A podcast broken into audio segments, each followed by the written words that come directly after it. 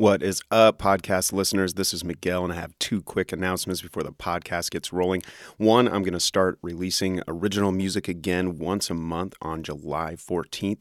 And if you follow me for some time, I used to be with a band called Run With It, and the tracks I'll be releasing is actually a re release of what Run With It did under my solo name. Uh, so, again, make sure you go to my website, justthemiguel.com, follow on Spotify, or make sure you're following along on any other platform as well, because I will start dropping new music tracks, re releases of Run With It stuff.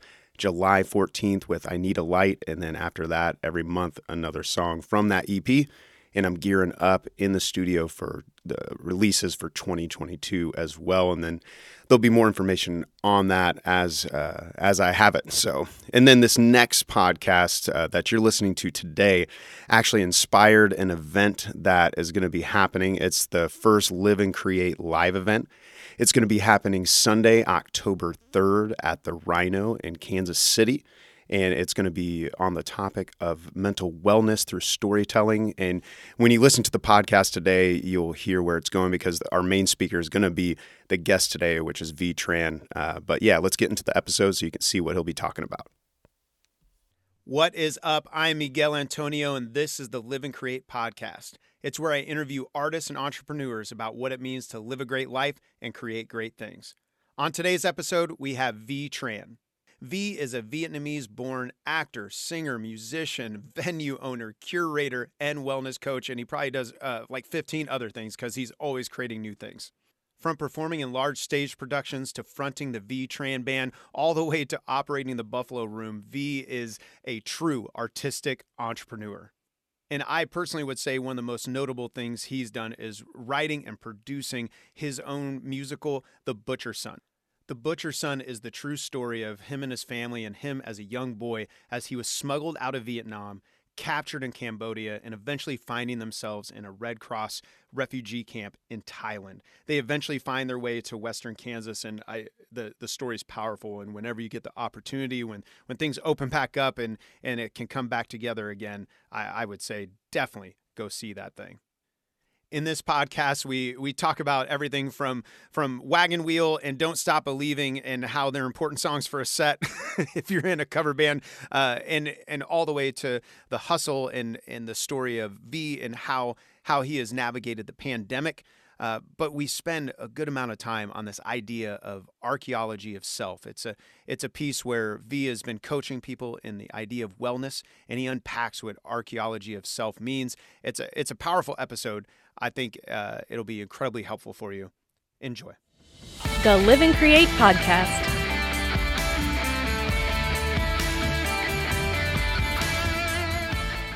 Well that that really is probably a great place to start is uh, playing gigs together you know and and we we have both learned that there's certain songs that white people turn up on you know and and i always thought the only one was don't stop believing and anyone listening to this who's like no way like just try it one time and you'll see people lose their minds but then we're playing a gig i was backing you up uh, private party and and you're like hey do you know wagon wheel I'm, i had no idea at this point and you're like watch this. I can't remember exactly what you said, but you it it changed the game as far as making people turn up. Right. Yeah. No, I mean, and it, it was hot at the time, and nobody needs to hear another cover of Wagon Wheel, and yet they do. The they people do. want it. Right. Yeah. Right. Anyone after like three Coronas, you well, that's probably a bad choice of beer right now, but but uh, a- after three beers, uh, your choice of light beer, uh, yeah, yeah, Wagon Wheel everyone wants to hear it. They want to That's dance. They want to groove to it. Right. Yeah. You know, and, and that's my thing. I can be a snob about those kinds of covers or I can just lean into it. You know, and and I would rather play Wagon Wheel than Freebird. You know, I would rather play Wagon Wheel than even Don't Stop Believing. I'm totally fine with you doing Don't Stop Believing and I'll back you up on that. But, you know, I have I have certain songs where I'm just like, you know what? I I get no joy out of playing this song. I know that you do. I know that you do. Uh not you playing it, but like the the audience. I was like, I know it gives you joy, but but there's like this uh this uh fun pyre meter. Like a fun pyre is like a vampire that that that you know sucks the fun out of Fun you. pyre. I love it. Fun pyre. you, you know, we have certain friends who are like, "Hey, oh my God, he's a fun pyre. He walks into the room and just sucks the fun out of the room." Sometimes Like, I'm the fun pyre. uh, Sometimes yeah. I'm the fun pyre. You know, I've been Sometimes guilty we of that. are. Yeah. You like depending yeah. on the mood when before I came to the party and and depending on how much I drank, it's like now I'm the yeah fun pyre. I Yeah, I exactly. well, and and I think that that hits on a reality for what we do. You know, it's Right. like we love music, we love this thing. You're an actor, you're a musician, all these things. But often we find ourselves uh, living out the idea that we're providing a service. It's like Right. it's not. When we get on stage, we want it to be about us in a lot of ways, but in reality, it's not. It's like how do we connect, and even down to the songs we love, right? The songs we we've poured over for, with our whole life story, whatever it is. Uh, but then night after night after night after night, it can kind of feel stale to us. But then how do we bring that service to the audience? It's it's Absolutely. a it's a big thing. Well, and I think it's it's being it's being honest with yourself. I mean, if you are there to connect, right? Whether that's with a cover gig, corporate gig, or your own original stuff, uh, the point is to connect, right?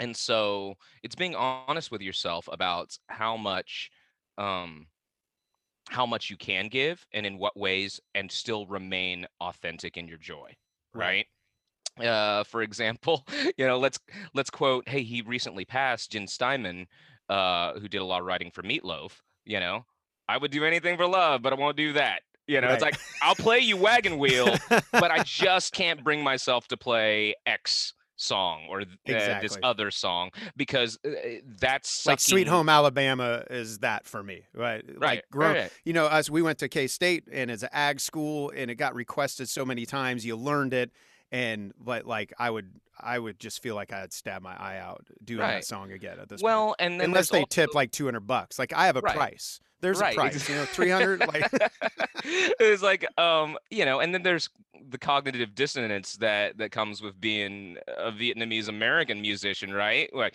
like you brother you're, you're passing white so you Oh, can yeah. pull off I pass white alabama or freebird or whatever you know and, but for me i'm just like yo dude i'm a south vietnamese dude uh, did you really just request Skynyrd from me? you're Doesn't this that seem a little off to you? You're, you're No, gonna but- unbutton your shirt to unveil your Confederate flag, you know, Right. T-shirt that you wore to the show, and it's like, no, no. But no, I'm from the South, but I'm from South Vietnam, dude. That's awesome. Well, I love how you when we when we do like Ring of Fire or something, and Right. uh, uh, which I I always fuck up the riff, but that's a whole other topic. Uh, but when we do Ring of Fire, I love how you call it out. You're like, bet you never thought you'd see a Vietnam uh, Vietnamese guy sing some Johnny Cash for you. But Right, here we go. no and so and when that happens you know that's how you uh, how you can kind of catch those uh uh, those lobs from the audience and then you pivot and you toss it back right Love right it. and so instead of uh, allowing yourself to be heckled you know uh you catch it and you lob it back but in a way that isn't adversarial right Right. it's like no uh, you don't have to go to a place of like F you. Oh my God. Find some new material. I can't believe you just requested Firebird uh, or Freebird. Um, Firebird would be a cool metal song. I'm sure there is a metal song called Firebird. Um, I'm sure. But It's gotta like, be out there. You know, you requested Freebird. I'm not going to give you Freebird, but I'm going to give you something you didn't even know you needed, which was a Vietnamese man singing, you know, Ring of Fire. Right? Like my life has completely changed tonight. It has completely Yeah. changed. We uh, got in a habit. The first band I was with. Uh, oh man, what were, that was when we were playing in bands out in Manhattan. Uh, the rest of us. The rest of us. Band. And uh, we would people would yell out covers that they wanted to hear us, and we we were like, we don't know that one, but here's a B side from the Skynyrd album, whatever, and then we'd play one of our songs, and people were like, what? They just looked really confused, but we sounded like we really knew the band. It it it was fun. It was a fun time, at least for us. I don't know if for the person requesting it or not, but Right. uh, but well, and it makes me think there was a a night on stage for us where someone uh, it, it was a pivotal moment for me because seeing how you handle things on stage where someone did heckle you and did heckle, heckle you with this thing that I, they made like a Jackie Chan reference or something like that. Do you remember this night? Oh, yeah. Um, and I felt like you handled it really well. Um, and and it was one of those pieces where I'm just used to laughing off hecklers. And Right. and so I just kind of went in mode like ha ha ha whatever. But then for you, it, it was a very serious thing, and I, I learned a lot watching how you handled it. Like, where have you experienced those things, uh, like consistently playing, and yeah. and what um, has taught you to deal with it so well?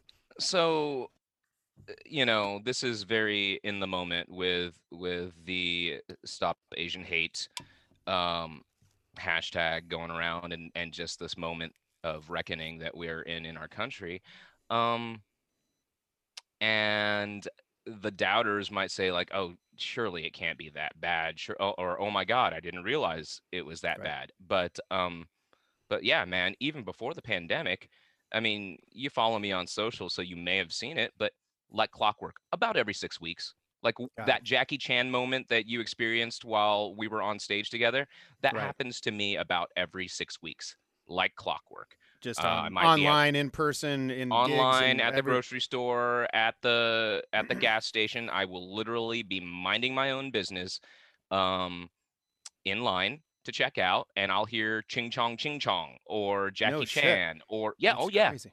Oh yeah. And then I'll have to um I will have to make a decision in the moment um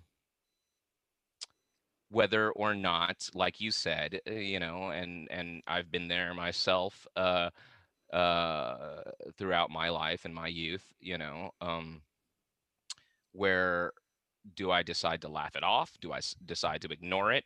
Uh, you know, and just kind of uh, uh just eat it um, Right. But I have taken on, and I reserve the right to choose when I uh, to exercise this. But I've taken on the the the stewardship of you know what I can handle this in this moment, Mhm. and I know that I have the ability to articulate and like we talked about catching the heckling song requests catching that lob you know Right. in midair you and preempted it, it, already. right? You know, like right um but in that same way you know, we talk about teachable moments um i'll catch that racial you know slur or that racial microaggression midair i'll Mhm. catch it and i'll throw it up into the air and try to transform it into something beautiful you know and so Mhm. in that moment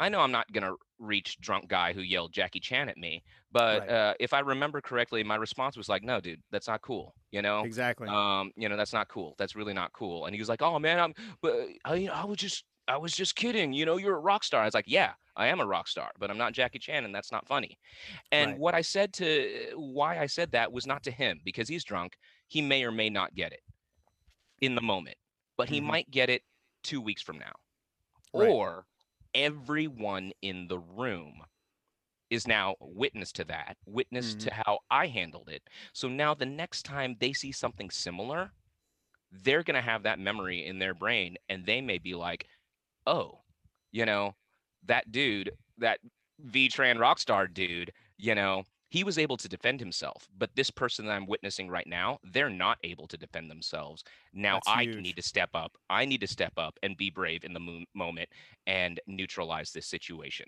on on this person's behalf you know and so i choose my battles when i choose moments like that and to respond in that way i'm not choosing it for the offender i'm choosing it for everyone else in the room like Mhm. take that hold that i'm going to plant that seed so that hopefully in a moment where someone else who can't defend themselves um, that seed will then bloom in that moment so you can step up and be the person who protects you know the person uh, who's vulnerable That's huge, man. It's that having that perspective too, uh, because one thing I, I've noticed in conversations recently, especially with the killings uh, from police officers of black men, and and talking to other black men, like the common theme is I am tired.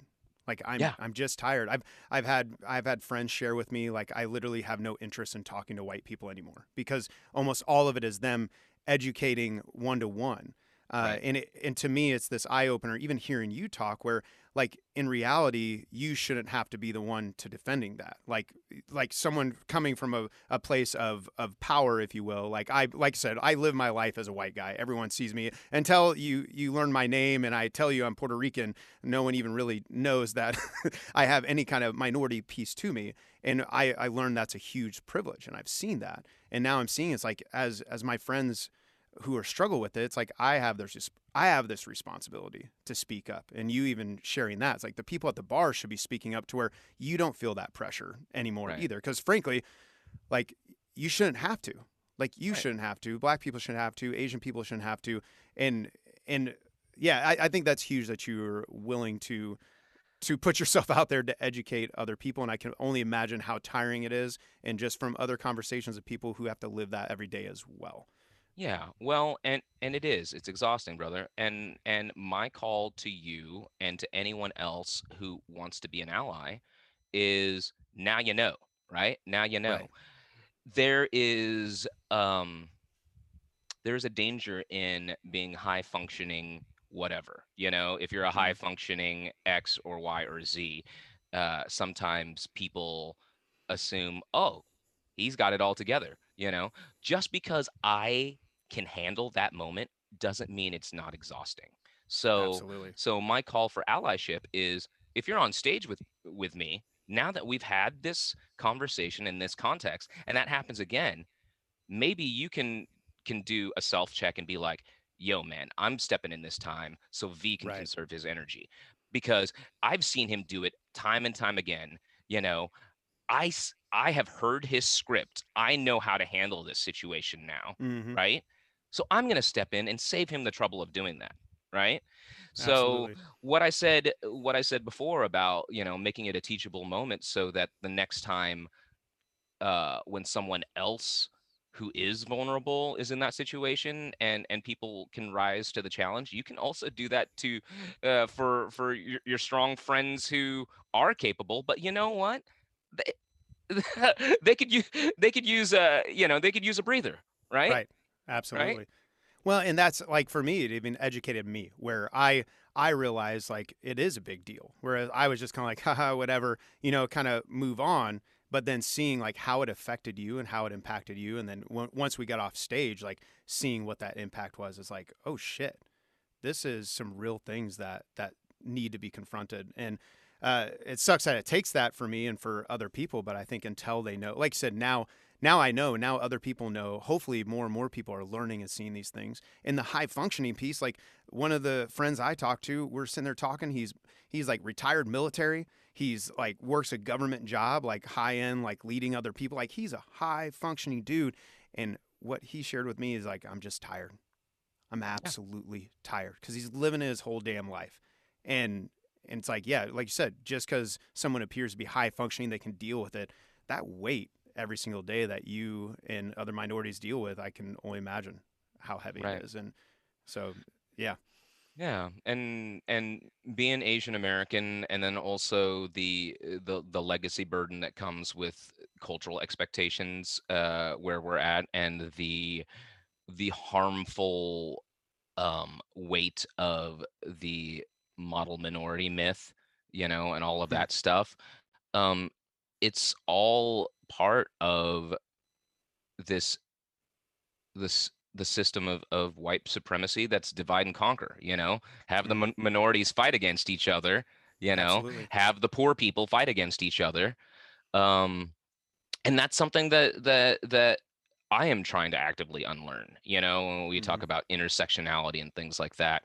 Um and i've been guilty of of saying and behaving in microaggressive ways you know and and i try to hold space that we're all learning and growing absolutely. and evolving if if we have the heart to say you know we are a common humanity and and um get over our own uh selfishness you know it's like i- i- what i've started doing especially in this moment in time is is when someone tries to use my family's story um and our relative success um, as a weapon against other minorities, particularly black minorities. Like I'll Look, literally look what they did. Look what they right, right. Look, look, yeah. yeah. look at Vi. Look at that. They bootstrapped themselves, uh, you know, not like those people. And we all know Right. who those people are referring to. Yeah. And so now that's a moment, again, I choose to be like, yo, no, you do not get to weaponize my family's story, you know, for your own latent prejudices and, and bigotry, you know, Mhm. because, uh, and now I have the script. I literally have the script where I say, look, you know, um, without diminishing my family's achievements since we arrived in America, Mhm. um, the narrative that we did it without help is false. And then eh, we would not have been able to achieve what we achieved if not for the sacrifice and bravery and courage of the Black civil rights movement that predated our arrival in the United States. There were systems and resources uh, in place for us to take advantage of that we did not earn as Vietnamese refugees. Those systems were in place.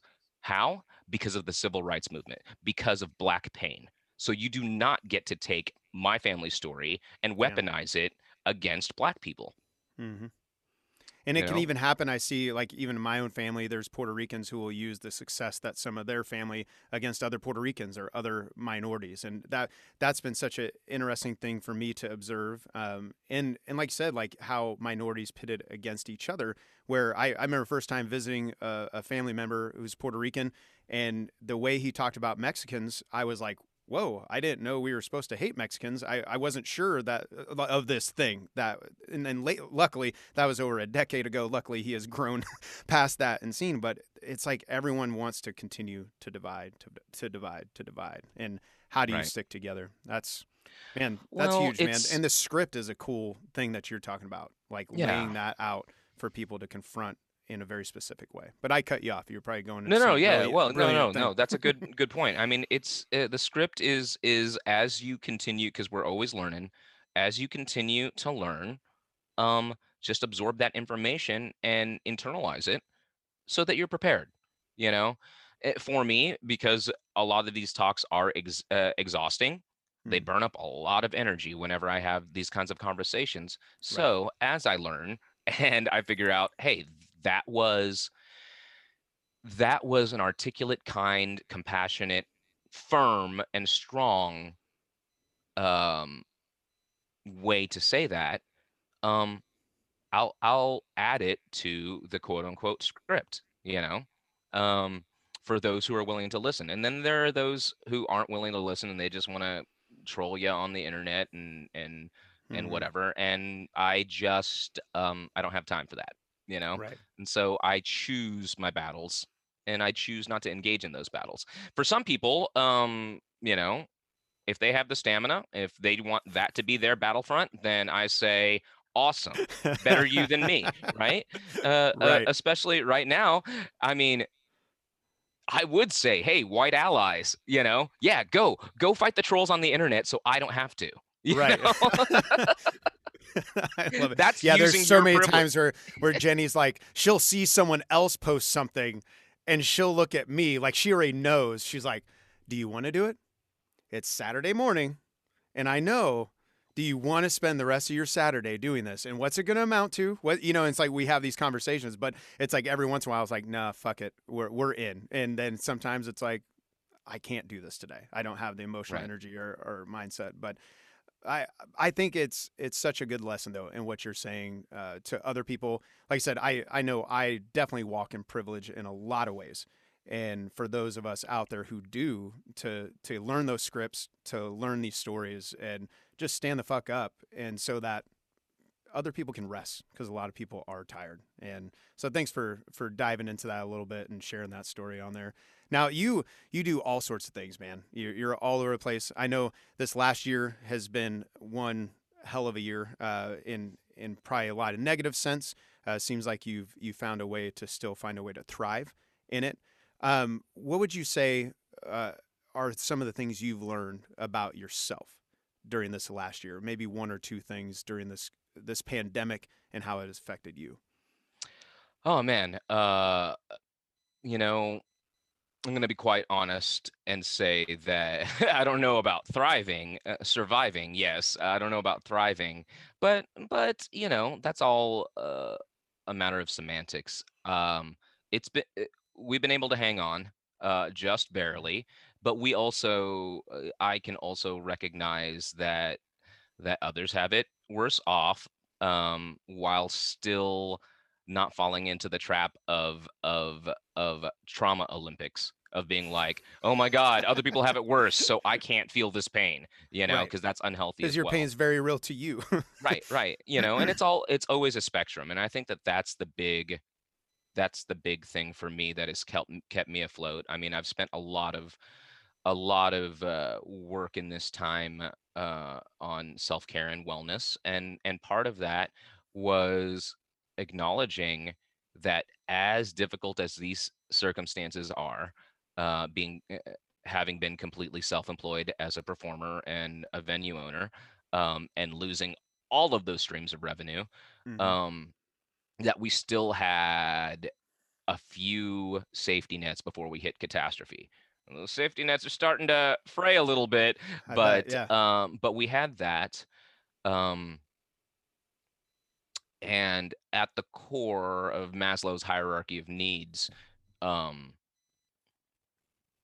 we had our basic needs of food, shelter, etc. You know, um, but not much more than that.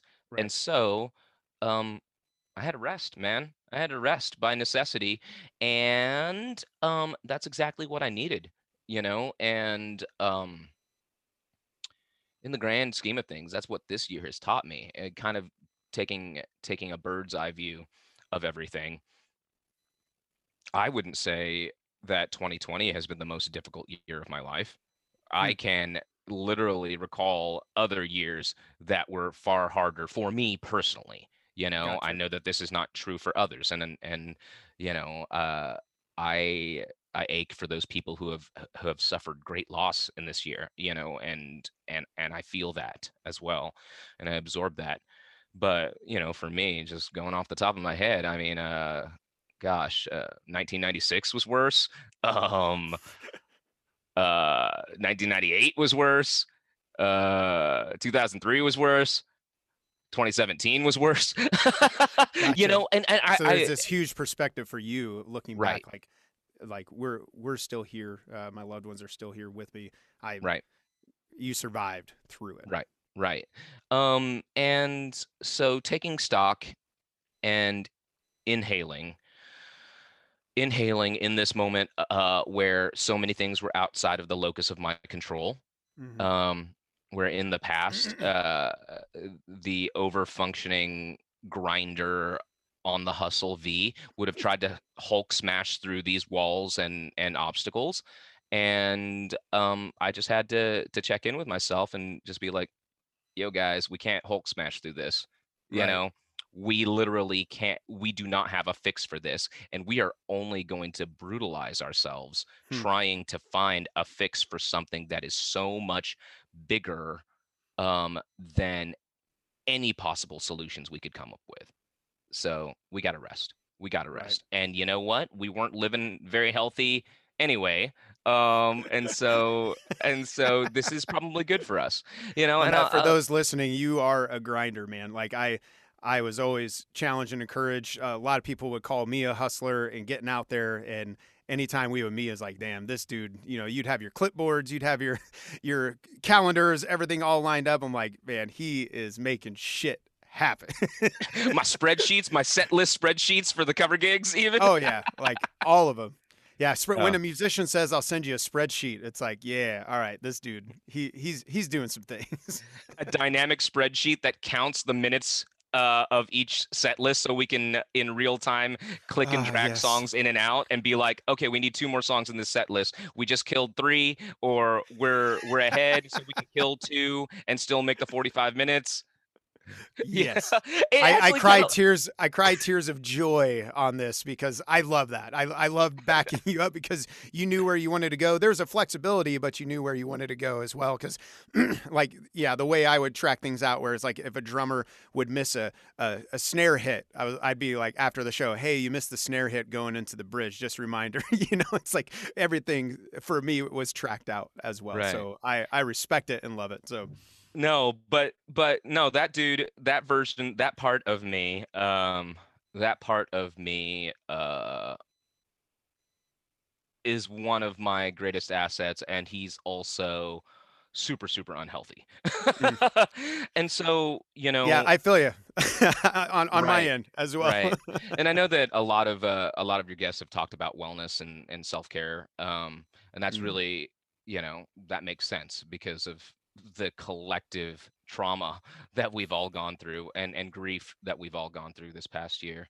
Well, I think Um, for folks wired a lot like a lot of the artists out there Mhm. who are who are pushing, trying to build things, uh, it is. And I've said it so many times on the podcast as well. I think it's it's almost been a blessing, despite all the you know, not to minimize how the hardships, but the blessing, at least for me, and it sounds like for you, is just being able to rest and learn what what rest is. Because I thought I knew what rest was. You know, the the four hours I'd give myself on a Sunday or something, and and realizing like no, like because I I I thought oh I'll push through in the beginning, but all I could find the energy to do is pour another glass of wine and smoke my clove cigarettes. Like, and Right. I I had never met that Miguel. I felt like in in trying to understand this Miguel, like who is this Miguel?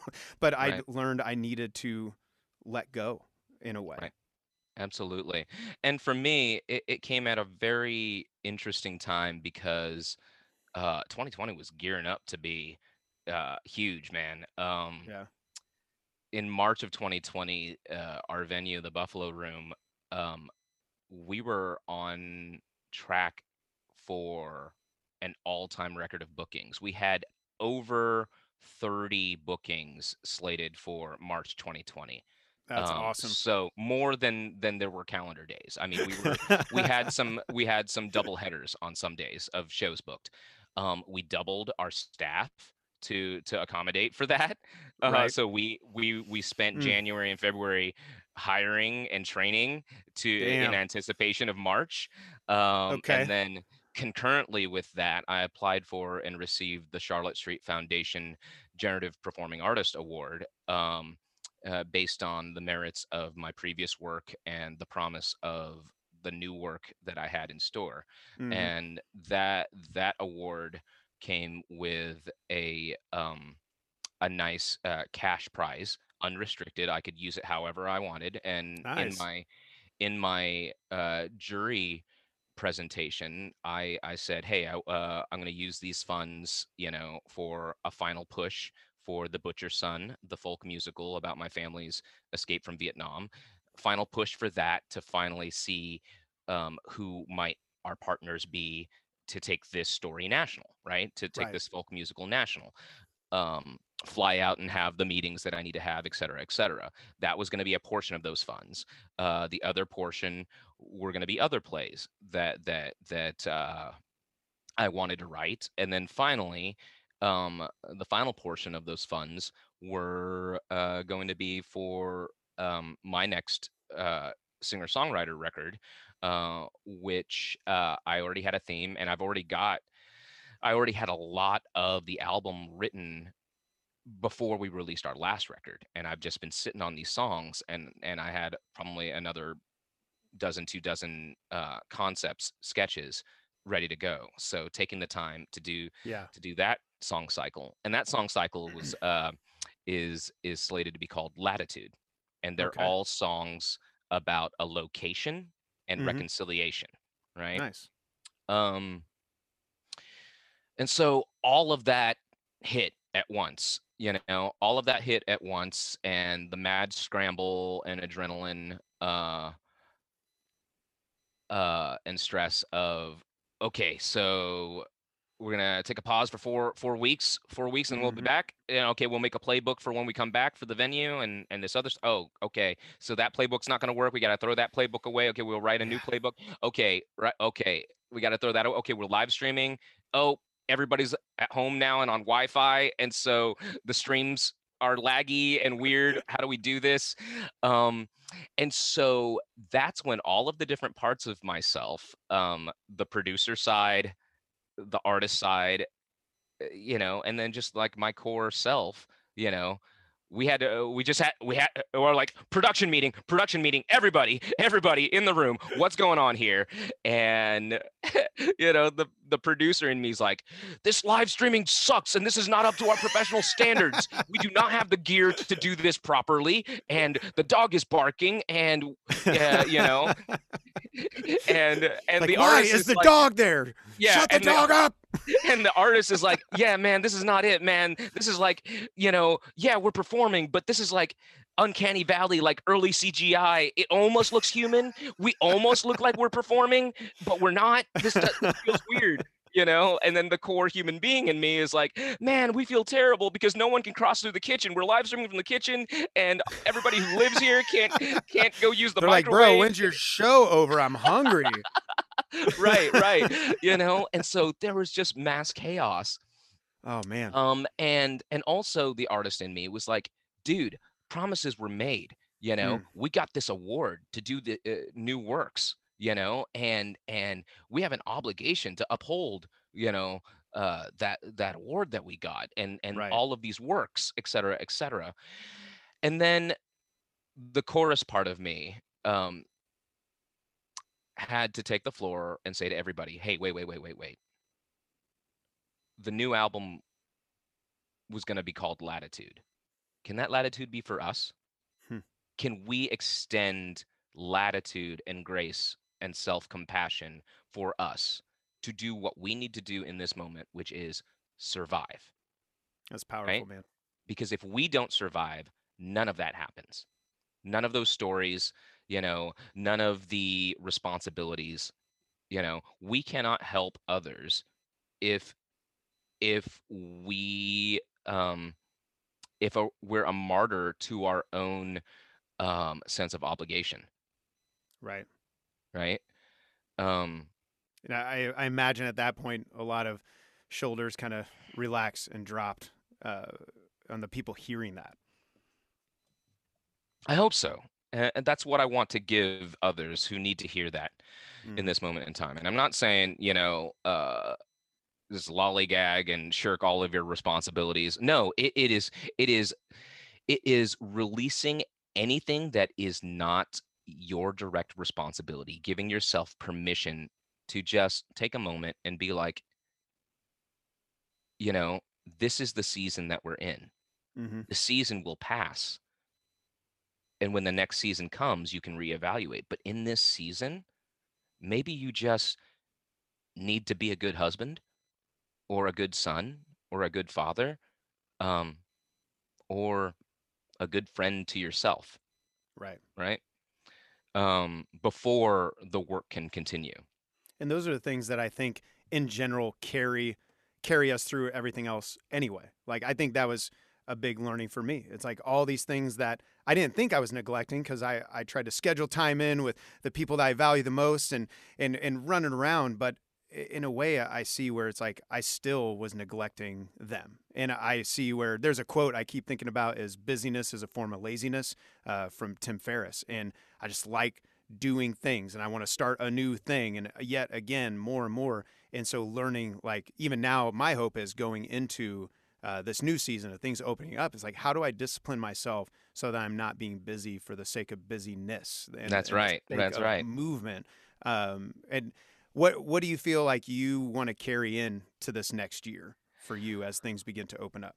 Uh very good boundaries and very good um archaeology of self. It's a it's a coin uh, uh, it's a term that i coined for myself as part of my wellness through storytelling. Yeah. Um uh curriculum because i've been teaching these workshops uh, uh and teaching participants how to use the fundamentals of storytelling um as a self-examination tool. Um and the archaeology of self um i kind of borrow inspiration from j.r.r tolkien you know, uh, who wrote The Hobbit and Lord of the Rings. Mhm. You know, he was a philologist and and professor of languages, and so he had invented these languages. You know, very like fully functioning uh, uh, languages for you know these different uh, uh, yeah, elven races and dwarven races and um, what I loved about his process was not that I'm a epic fantasy, high fantasy author and I created these worlds. No, as a lover of languages, he said, "Well, I discovered these languages. They exist. Who who did they exist for?" Hmm. You know? And so he he crafted these stories through a sense of curiosity and archaeology of like I'm going to dig up and discover where these languages came from and what the histories of these people were, right? That's awesome. Right, That's right. Incredible way to approach it. Right. no and idea. and so uh that's something that I ho- have held on to in my process where it's like when I'm stuck as a writer uh, and that can be, you know, any form of writing whether that's narrative fiction or or playwriting or or songwriting um I say I, I go into uh, archaeologist mode. I'm like who was here? What was the story here? I need to Hmm. investigate and be curious, right? Uh, and now I've taken those same tools and I have um, combined them with my own experience with cognitive behavioral therapy, going through cognitive behavioral therapy. Um, and I see direct correlations um, to be able to kind of teach these concepts uh, of like, hey, look, we all have different parts of ourselves, you know, um, parts of ourselves that have crystallized because of certain things that happen, right? Mhm. And those parts of ourselves are evergreen. They're locked in the moment at which they were created. For example, a part of myself is ref- Refugee V. Refugee V is three years old. He's in the refugee camps. He is in a constant state of alarm and insecurity because he's starving and he's in danger, Hmm. right? Mhm.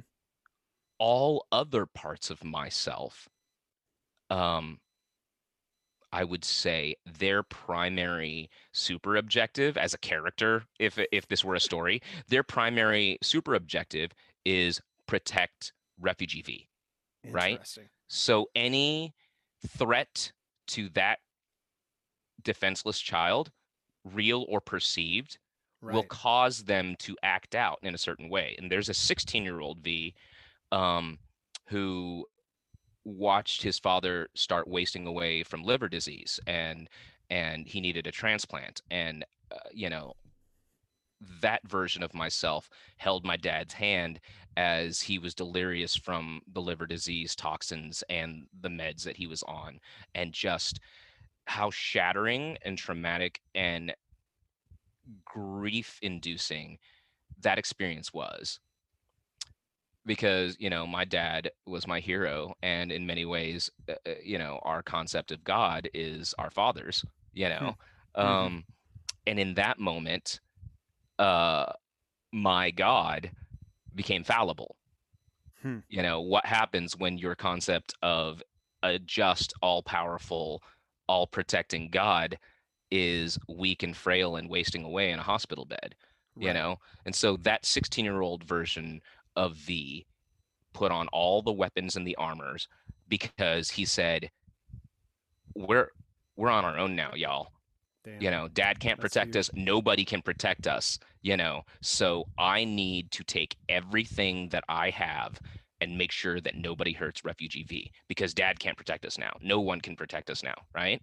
Man, um this is, is a powerful way to walk through this. But sorry, Right. continue. no no continue. um but the thing is is all those parts of me are just parts of me they're not the whole and what Hmm. we learn in theater as an actor what is your goal as an actor memorize your lines get off book that's what we say you know that we call it get off book you know because until the your lines are in your muscle memory in your body right? You can't fully embody the character because you're fumbling over your lines you're you're trying to remember what your lines are. You have to go off book right?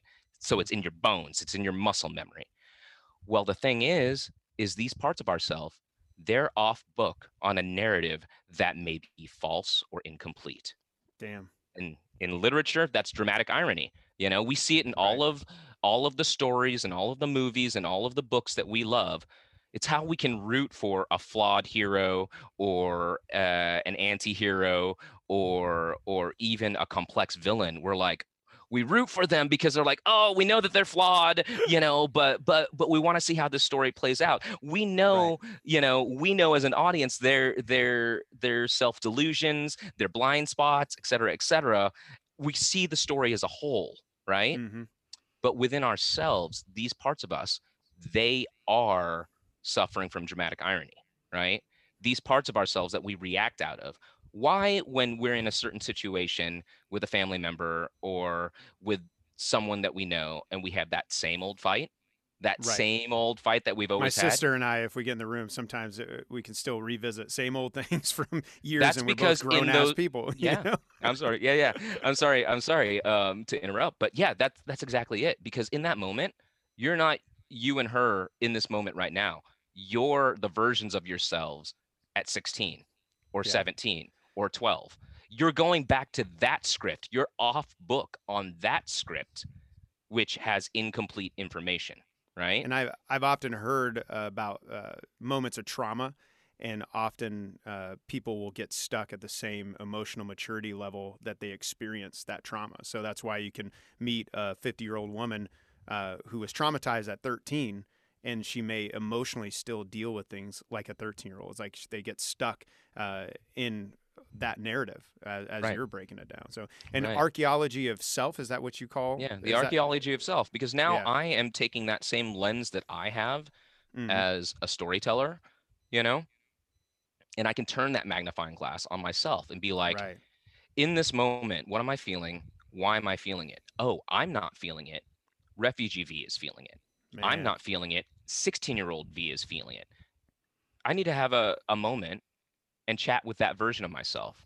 You know, for example, um, there's a very like like when I was in grind mode, you know, Mhm. I literally had to tell like my stage manager, um, remind me to eat because I'll forget to eat. Right. I remember So- you actually yeah. talking about that. I think I've been in rooms where you said that, and it's like, Right, and well, even at gigs, even at gigs, even at gigs, you know, uh, I'm sure you noticed I turned to Ben because, you know, Ben's my brother, Ben Byard, uh, our mutual bandmate.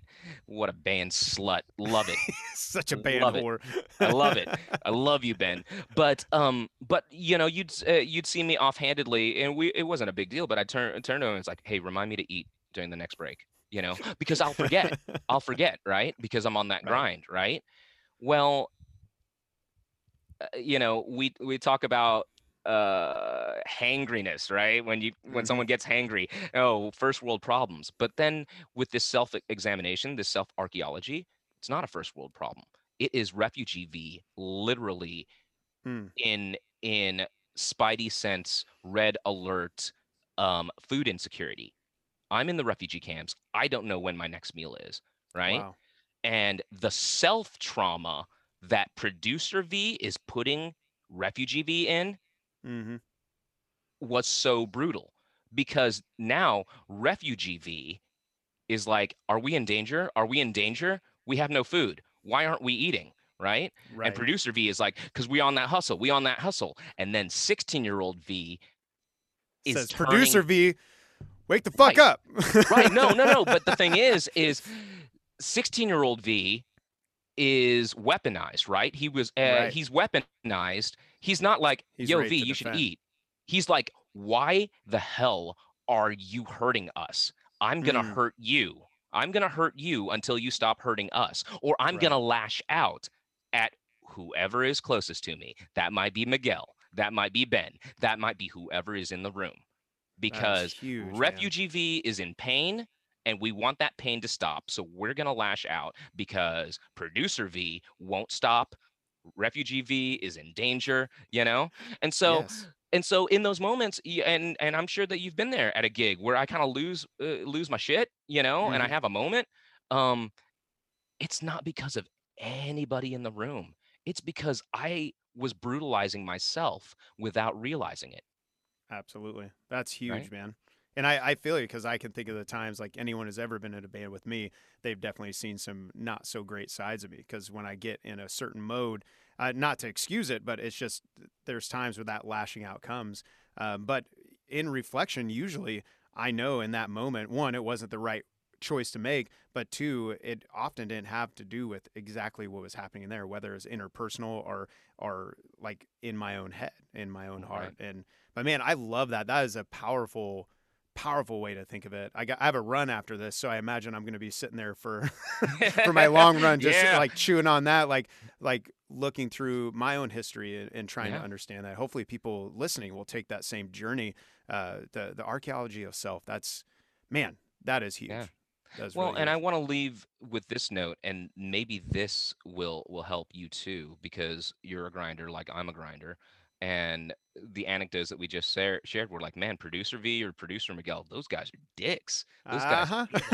you know, right? Jenny told me she was like she saw me once. She was like, "I'd never want to work for you." Is she's like, But hey, this is hey, not okay." we're talking about self-compassion right we're talking about seeing the whole right Right. uh the whole picture right so so check this it's not producer v's fault either because who is producer v producer v is the son of refugees who lost everything who came to this country with the clothes on our backs and $20 that a missionary gave to us and who built from there who worked in meat packing plants for for terrible wages just so that we might have a fighting chance to choose our path in life Hmm. right so producer v is carrying the legacy burden of the kid whose parents did not force him to get a conventional job did not force him to go to law school or med school like all the other asian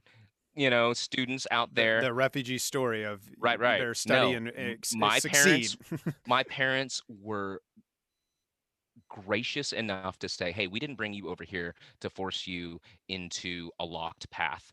That's what would have happened to you, you know, from where where we came. We brought you here so you should you could choose, you know, Mm. and you chose this path. And so producer V says, "Well, I need to make good Yeah, on their faith weight. in me. Yeah. And so producer V was carrying carrying they call it legacy burden. Mm. It's the legacy burden of all the sacrifices, you know, and all of the privilege, even though, you know, you might say, well, he's a starving artist, you know, he doesn't have privilege, but he's he recognizes mom and dad slaughtered cows for how many hours? So I could do what? You know? Right. So, So you could I carve out better- your own path. Right. And, and they so I better yeah. right you know but but again the wisdom the wisdom of of the uh, of others to show us our incomplete narratives is i remember my mom came came to visit once and uh I was uh, in the middle of Tech Week for a for a play I was in, and Tech Week is when you add all of the other elements: the costumes, the lights, uh, you know, the sound. Um, and basically it's a black hole for like a week you, you don't see anybody in the production because we're just in it we're in the zone right Right. um, and she was visiting and at, concurrently at the same time i had uh, the honor of of being invited to uh, give a ted talk uh, at uh, tedx wyandotte um, uh, and I chose to speak on the empathetic power of storytelling, right? Which you're, you're getting a little glimpse of of uh, what I, uh, you know, Right. what I'm talking about when I say empathetic power of storytelling, and and and the power that we have as storytellers to to to to share stories and and share empathy, build empathy. But in the midst of that, I'm in Tech Week for a play. I've got a tech rehearsal for for the TED Talk. And to maximize our time together, mom's tagging along, you know, as I go to these things. And um and so we run to the tech rehearsal for the TED Talk. We uh, I run back home to drop her off uh, uh before I go to rehearsal because that was going to be like three or four hours, and you know uh, it's private rehearsal. Uh, and so I drop her off at home, and before I get back in my car, she grabs me. She's like, "Wait, wait, stop, stop, stop. Um, what are you doing?" And I was like, "What do you mean? I, I'm going to I'm going to my tech rehearsal." And she's like, "No, no, what are you doing?" Um, Hmm. because I don't know what that was that we were just at, which was the TED Talk, because Mama Tran She's like, know what a I don't know. I'm- I don't know. I don't know. My But, son's you know, speaking about something. yeah, yeah, it's like like uh, she doesn't know what a TED Talk is, right? Um, when she's like, I don't know what that was, but I could tell it was, you know, a big deal, an important deal that these people invited you to be a part of, um, and you weren't there. Hmm. You were not there. You were at the next thing. Um, Hmm. and I don't know why you're living this way and why you're doing this to yourself. But if it's because of me, I want you to know you don't have to prove anything to me anymore. Mm. That's that's beautiful. And this was like this was after I wrote The Butcher's Son, you know, and this is uh, after I had articulated my family story, her story, you know. Um that was the lifting of that legacy burden that I had carried Hmm. For powerful, decades. man. right? She was like, "No, you don't have to carry this weight. You know, we brought you here so that you could choose. You chose this, and you did it. So please enjoy it. You know, She's like, I Because didn't it- want you to do it and then kill yourself. I wanted Right, you right, right. to Well, and- celebrate it. and then and then uh, you know, I get my storytelling uh, abilities from her because uh, she turned on a dime. She's like, "Because if because if you're gonna be this miserable doing this, then." I take it back. I want you to go to law school. well, man, that's it's it's crazy because I I have not done this archeo- archaeology work uh, in the way that you're describing it. I, I look forward now after this to do it, but I remember it was several years back, and I was running, running, running, running, running, running, going. I mean, I was like, I was on like the last gear you possibly could go, Mhm. and I remember Jenny and I had a rare moment where we are just talking, and I remember sharing with her, like, I keep asking myself why I'm doing this, and the only thing at the time that I could come up with is I just I felt guilty because I loved what I did so much that I felt like I had to work this hard be, because everyone didn't get to do the things I got to do. And I don't know wh- where that piece fits in my history, and it'll be interesting to dive into that uh, for myself and actually getting ready here soon start counseling again to go through and unpack a lot of things that'll be this archaeology of self is perfect timing for me um, but but man that's that's a big piece of like why do you keep going for your mom to say that though whew, right. i imagine And sometimes yeah sometimes in the you know in this self-examination you need others you know but Mhm. also you need to be ready to hear it too Hmm. right you need to be ready to hear it too and so i share that anecdote so that you also don't villainize yourself Mm. Inappropriately right it's Right. like okay like like i'm examining all these different parts of myself it's that part of myself it's that guy's fault right no, no, like because that guy was trying to do something good too. You know, that part of you was trying to do something good too. Even the parts of us that that yeah, my therapist says uh, it's an explanation, it's not an excuse, right? Mm, Um, right. There are parts of us that have done wrong, right? There are parts of us that have made mistakes, right?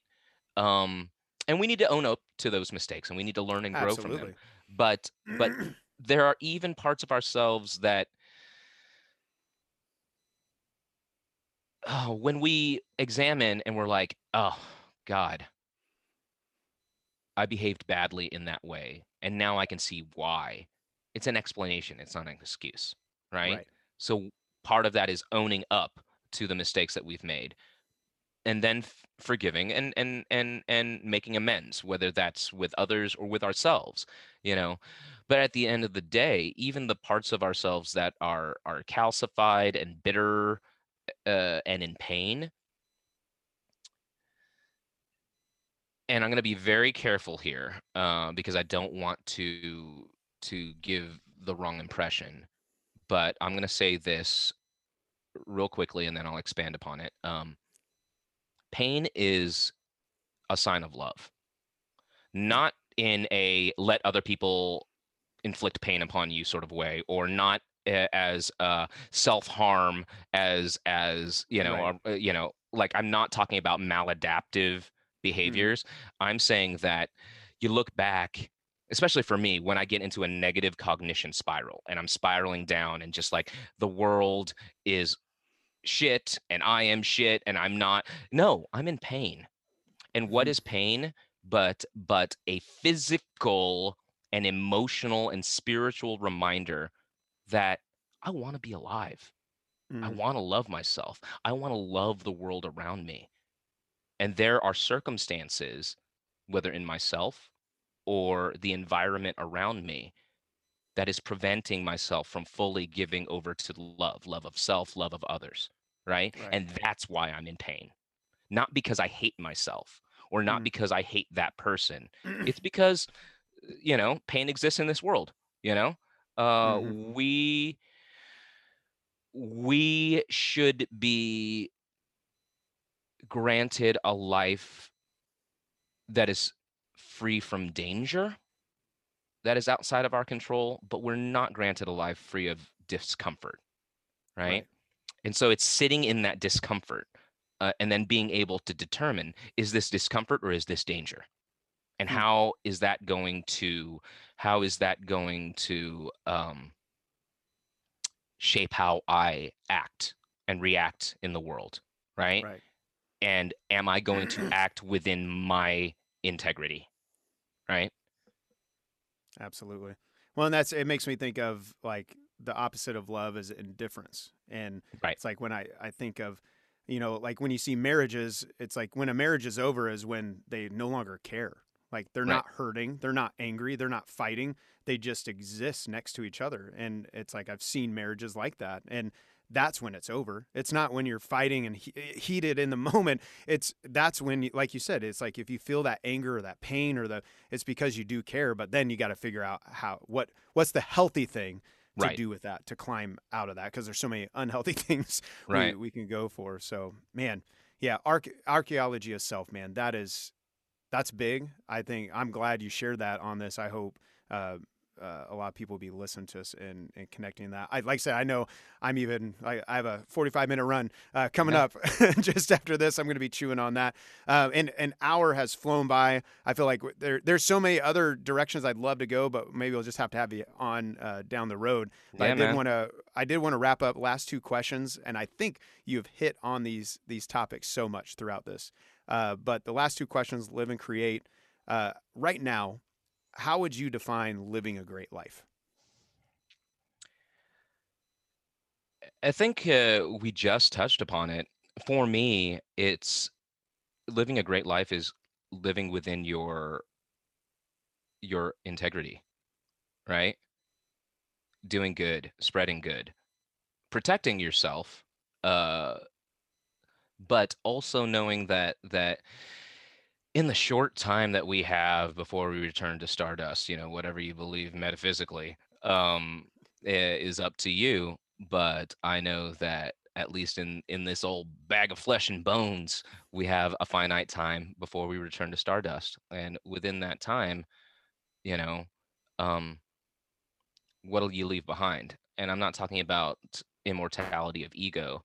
I'm talking about you know the lives that you affected you know and the ripples however big or small you know not not quantifying in comparison to others but just being able to to live with yourself you know Yeah, as yeah. your life expires you know and did you live with integrity and and, and honesty?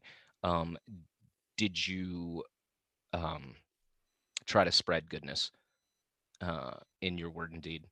So that's that's living a great life to me That's awesome, and I know I see you live that out. I like we we've literally known each other since high school, which was uh, several years ago uh, for both of us, and uh, I think that's something you do so well is build community and invest in other people. Like I anywhere I go throughout this city, someone knows you and not just like, oh yeah, I know Vi. It's it's a story of how you encourage them or help them or challenge them along the way. And so you're you're definitely living that out. It's awesome, man.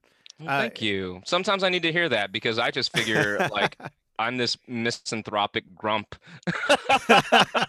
no, man, you really are. And I know this is a dark way to say it, uh, but uh, there's a Gary Vee. I talk about him all the time on this damn podcast. People are probably sick of it, but for him, he's like, when I get to the end of my life, like success for me is how many people show up to my funeral because I actually impacted their life. And I can only imagine uh, a, a long time from now, when that day comes for you, like you said, this this bag of bones goes away for you. That it will be droves of people because of uh, of how you impacted people. And you've impacted me in, in so many ways as well. But you're definitely living that out, man. Well, thank you. Thank you for that. Um, you know, that gift because, uh, you know, self negging part of Vi says, what? You know, it, it's going to be like my mom and my sister. you know, it's going to be like seven people. Maybe they might zoom no. in at this point. No, definitely, man. Uh, no, you, but... yeah, you've impacted so many, and definitely uh, me as well. And even in this podcast, man, that the stuff you shared, uh, so huge. And so, last question: How would you define right now creating great things?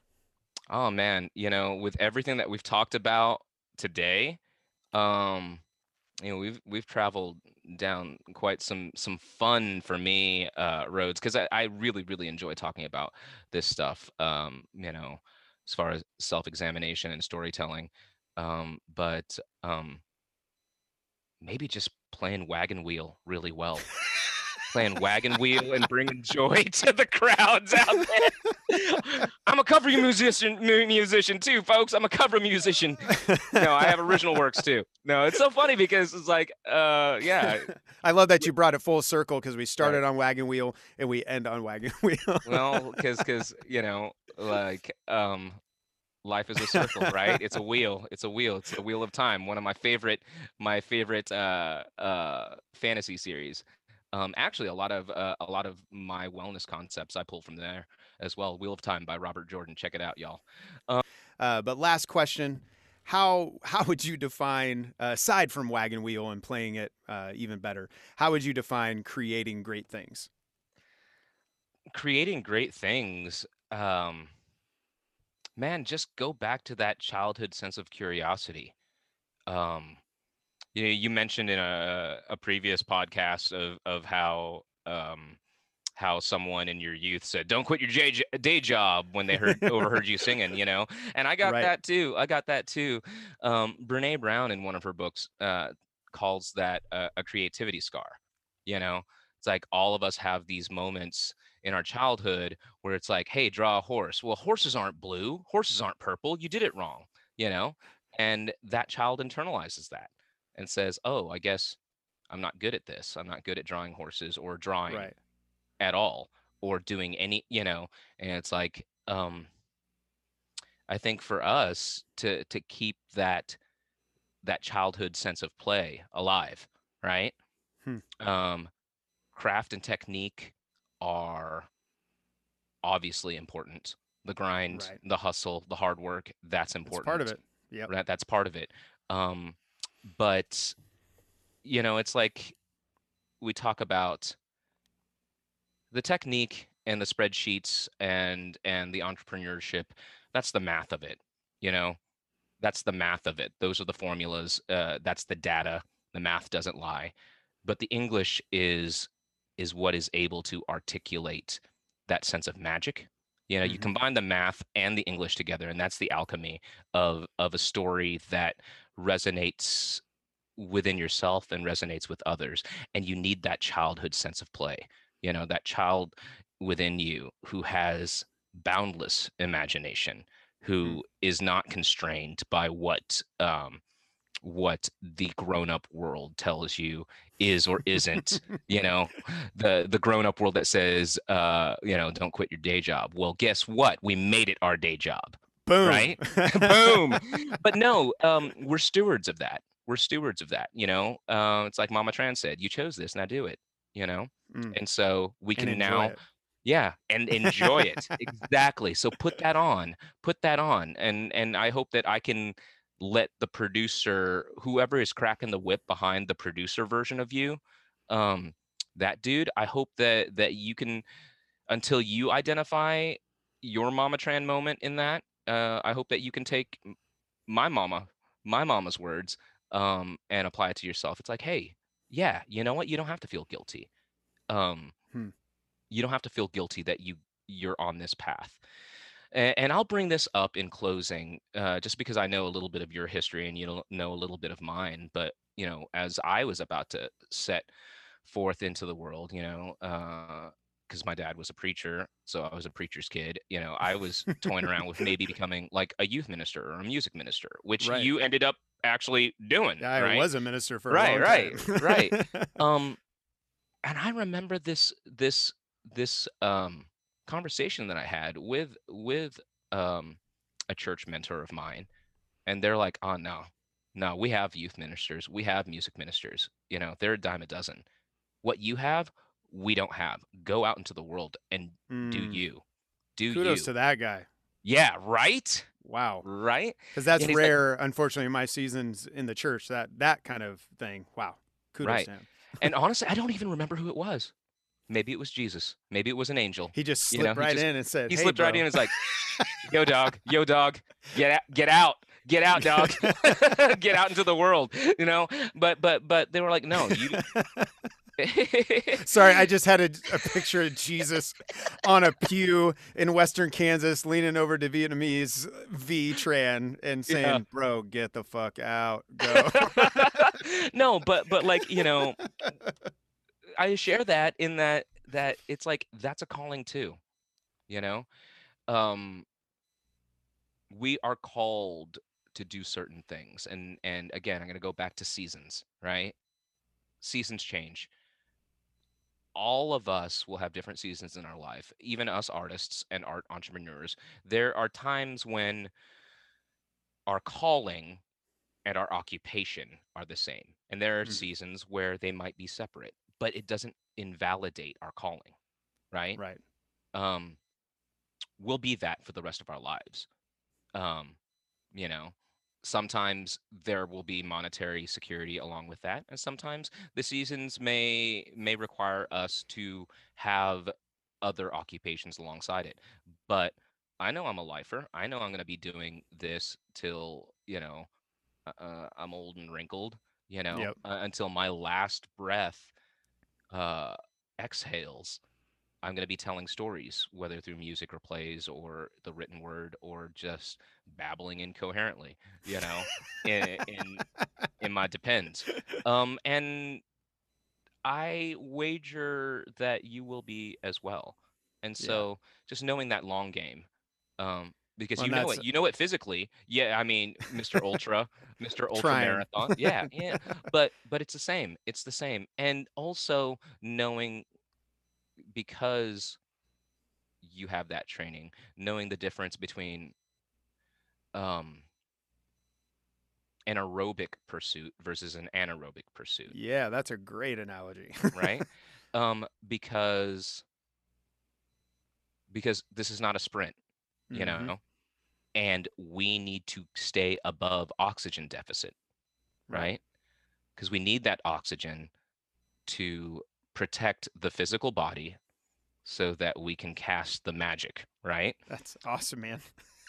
I love it because that's I'm I'm doing a zone two run after this to work on the anaerobic.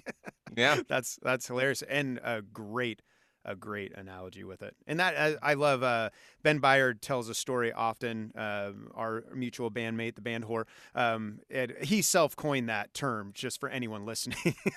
um, he- where someone told him, I think his first year of of uh, of college and studying to be in the theater, and someone said, "Listen, if you can see yourself doing anything else." right literally you'll be happy doing anything else go and do it because you don't want to go down this path if you can and i think that's the thing is like we've all knocked around long enough in life to figure out like no this is the direction i'm going and it even when the times are hard it's it's still it's like anything else the the best day on the everything else was was not compared to the shittiest day in these pursuits so Right. it's yeah that's Right. huge man so in that marathon give your yourself seasons of rest because just as uh, as the athlete you are understands there there are rest days and there are Mhm. recovery days and there's muscle repair day you know? So in those seasons that that maybe you know your occupation and your calling aren't the same you're still actively you like like this past year you know i didn't release that album i didn't you know produce that play et cetera et cetera. I was um i was in the act of restoration i was restoring Absolutely. myself i was letting my muscles repair so that i would be ready when it was time again Yeah. when the season changed again Well, and it's it's funny because there's a guy I can't remember his name right now, but he did he was a professional triathlete already, but he did 50 Ironmans in 50 days, 50 consecutive days, and it annihilated his body, of course, and like he couldn't feel his fingers for six months afterwards. I mean, it it put him through hell, and but he's getting ready to attempt a hundred in cons- in a hundred consecutive days because he's insane. Uh, like that's nuts. But what he learned in his training is he's actually doing less mileage to train for that because he realized he was already going into those 50 consecutive days tired and hurt. And so it set him up for he he succeeded, but it set him up for a very very painful success. And I I found that really interesting, and just seeing how important the rest is. The rest is where the growth actually happens when it comes to physical training, uh, especially when you're doing lifting weights, like as you know as well. Um, yeah, rest is so key, man. But uh, dude, thank you so much. Uh, one thing about I, I'm going to end it on Wagon Wheel again, though. So I know you're not a big fan. uh, like you're a fan of what it does for for the audience, right? I'm Um, actually a fan of the song too. oh, It's it's it's okay. a mighty fine song. It's just it, it it's just I don't need to ever hear it again. Um, as as a listener, I'll you sing know it it for you. internally. I guess I'll that's sing true it for too. Because I was thinking about "Don't Stop Believing" was my eye roll song. Like we started Right. playing it a long time ago because people would just go nuts. Like whenever we did cover shows. Uh, but then I, f- I was like somewhere along the way, I fell in love with it. I fell in love with the lyrics, and I fell in love with somehow these writers captured like the human experience, Right, In a, a right. three minute forty second song, or you know five minutes. It was a little, is you know back in the eighties, but it. And I was just gonna say, watch out, uh, wagon wheel will sneak up on you, but apparently it did already. So- but you're right. I never want to listen to it. It's just when I contemplate like the story that it's telling, I'm like, man, these dudes they captured something, and obviously it connected with so many people. But uh, let everyone know how they can connect with you and how they can find what you're up to because you're up to a whole lot, a whole lot of things here in the future. Yeah, absolutely, y'all. Um, I'm active in in theater, in music, and now also kind of in the wellness sphere as well. Um, and you can keep up to date with me on most social platforms, uh, Facebook, Instagram, Twitter, at Vi Tran Music. That's V I T R A N Music. So find me on there, and you'll be able to find news on my wellness workshops, my storytelling workshops, uh, and what's in the pipeline for my theater and music work. Awesome, man. Well, thanks again. Awesome, man. Thank you, brother. Thank you for listening to the Live and Create podcast. If you like what you heard, make sure you subscribe and leave a comment or a review. The Live and Create Podcast.